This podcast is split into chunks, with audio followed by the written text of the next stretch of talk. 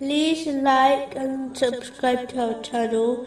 Leave your questions and feedback in the comments section. Enjoy the video. Continuing from the last podcast, which was discussing chapter 52, verse 47. And indeed, for those who have wronged is a punishment before that, but most of them do not know.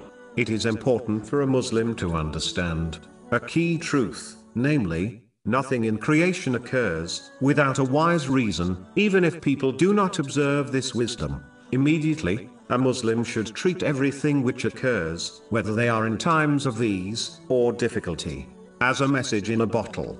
They should not get too caught up in assessing and examining the bottle, as it is merely a messenger which delivers the important message. This occurs when Muslims either exult over the good things which occur thereby, becoming heedless to the message beyond the good thing, or they become grieved during difficulties, thereby becoming too distracted to understand the message beyond the difficulty. They should instead concentrate on following the advice of the Holy Quran and approach each situation in a balanced way.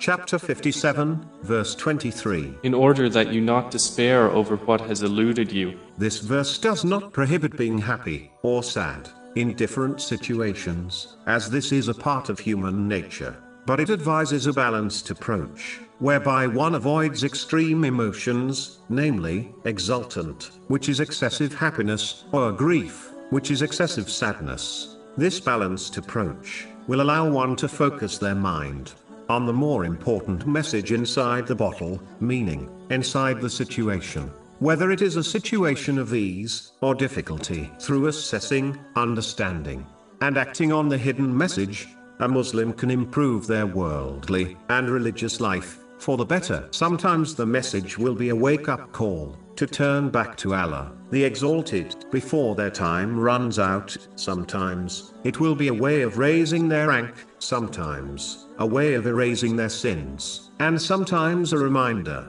not to attach to the temporal material world and the things in it. Without this assessment, one will merely journey through events, without learning or improving their worldly and religious life in heedlessness,